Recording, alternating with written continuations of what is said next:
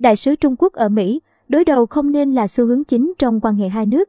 Tại lễ kỷ niệm 50 năm nhân ngày cựu Tổng thống Mỹ Richard Nixon đến thăm Trung Quốc, đại sứ Trung Quốc tại Mỹ cho rằng, quan hệ Trung Quốc và Mỹ nên gạt bỏ cạnh tranh và đối đầu.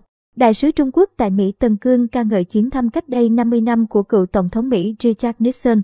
Ông này cho rằng đây là một hành động ngoại giao mang tính thời đại, là đỉnh cao trong chính sách ngoại giao thực dụng của ông Nixon và là di sản quý báu mà các nhà lãnh đạo Trung Quốc và Mỹ đã để lại. Chuyến thăm này vẫn còn ý nghĩa thực tiễn đến nay, thể hiện tầm nhìn chiến lược, lòng dũng cảm chính trị và trí tuệ ngoại giao của các nhà lãnh đạo hai nước trước đây.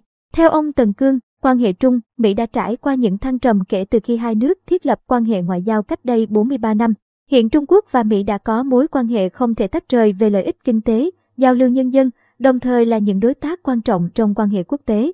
Tuy nhiên, tâm lý chiến tranh lạnh vẫn còn tác động và đã phủ một lớp băng lên quan hệ giữa hai nước. Ông Tần Cương cho rằng quan hệ Trung, Mỹ hiện đang ở một khúc quanh lịch sử mới, khám phá, thừa nhận và điều chỉnh lẫn nhau, tìm cách dung hòa nhau trong bối cảnh mới. Lợi ích chung giữa Trung Quốc và Mỹ chưa bao giờ lớn như hiện nay, với kẻ thù chung là những thách thức lớn liên quan đến sự tồn tại và phát triển của hai quốc gia và nhân loại. Là hai cường quốc, Trung Quốc và Mỹ có trách nhiệm cùng nhau chống lại kẻ thù chung, gạt bỏ tư duy chiến tranh lạnh và không nên đối đầu. Cũng theo ông Tần Cương, sự cạnh tranh giữa Trung Quốc và Mỹ là không thể tránh khỏi, nhưng câu hỏi đặt ra là cạnh tranh như thế nào?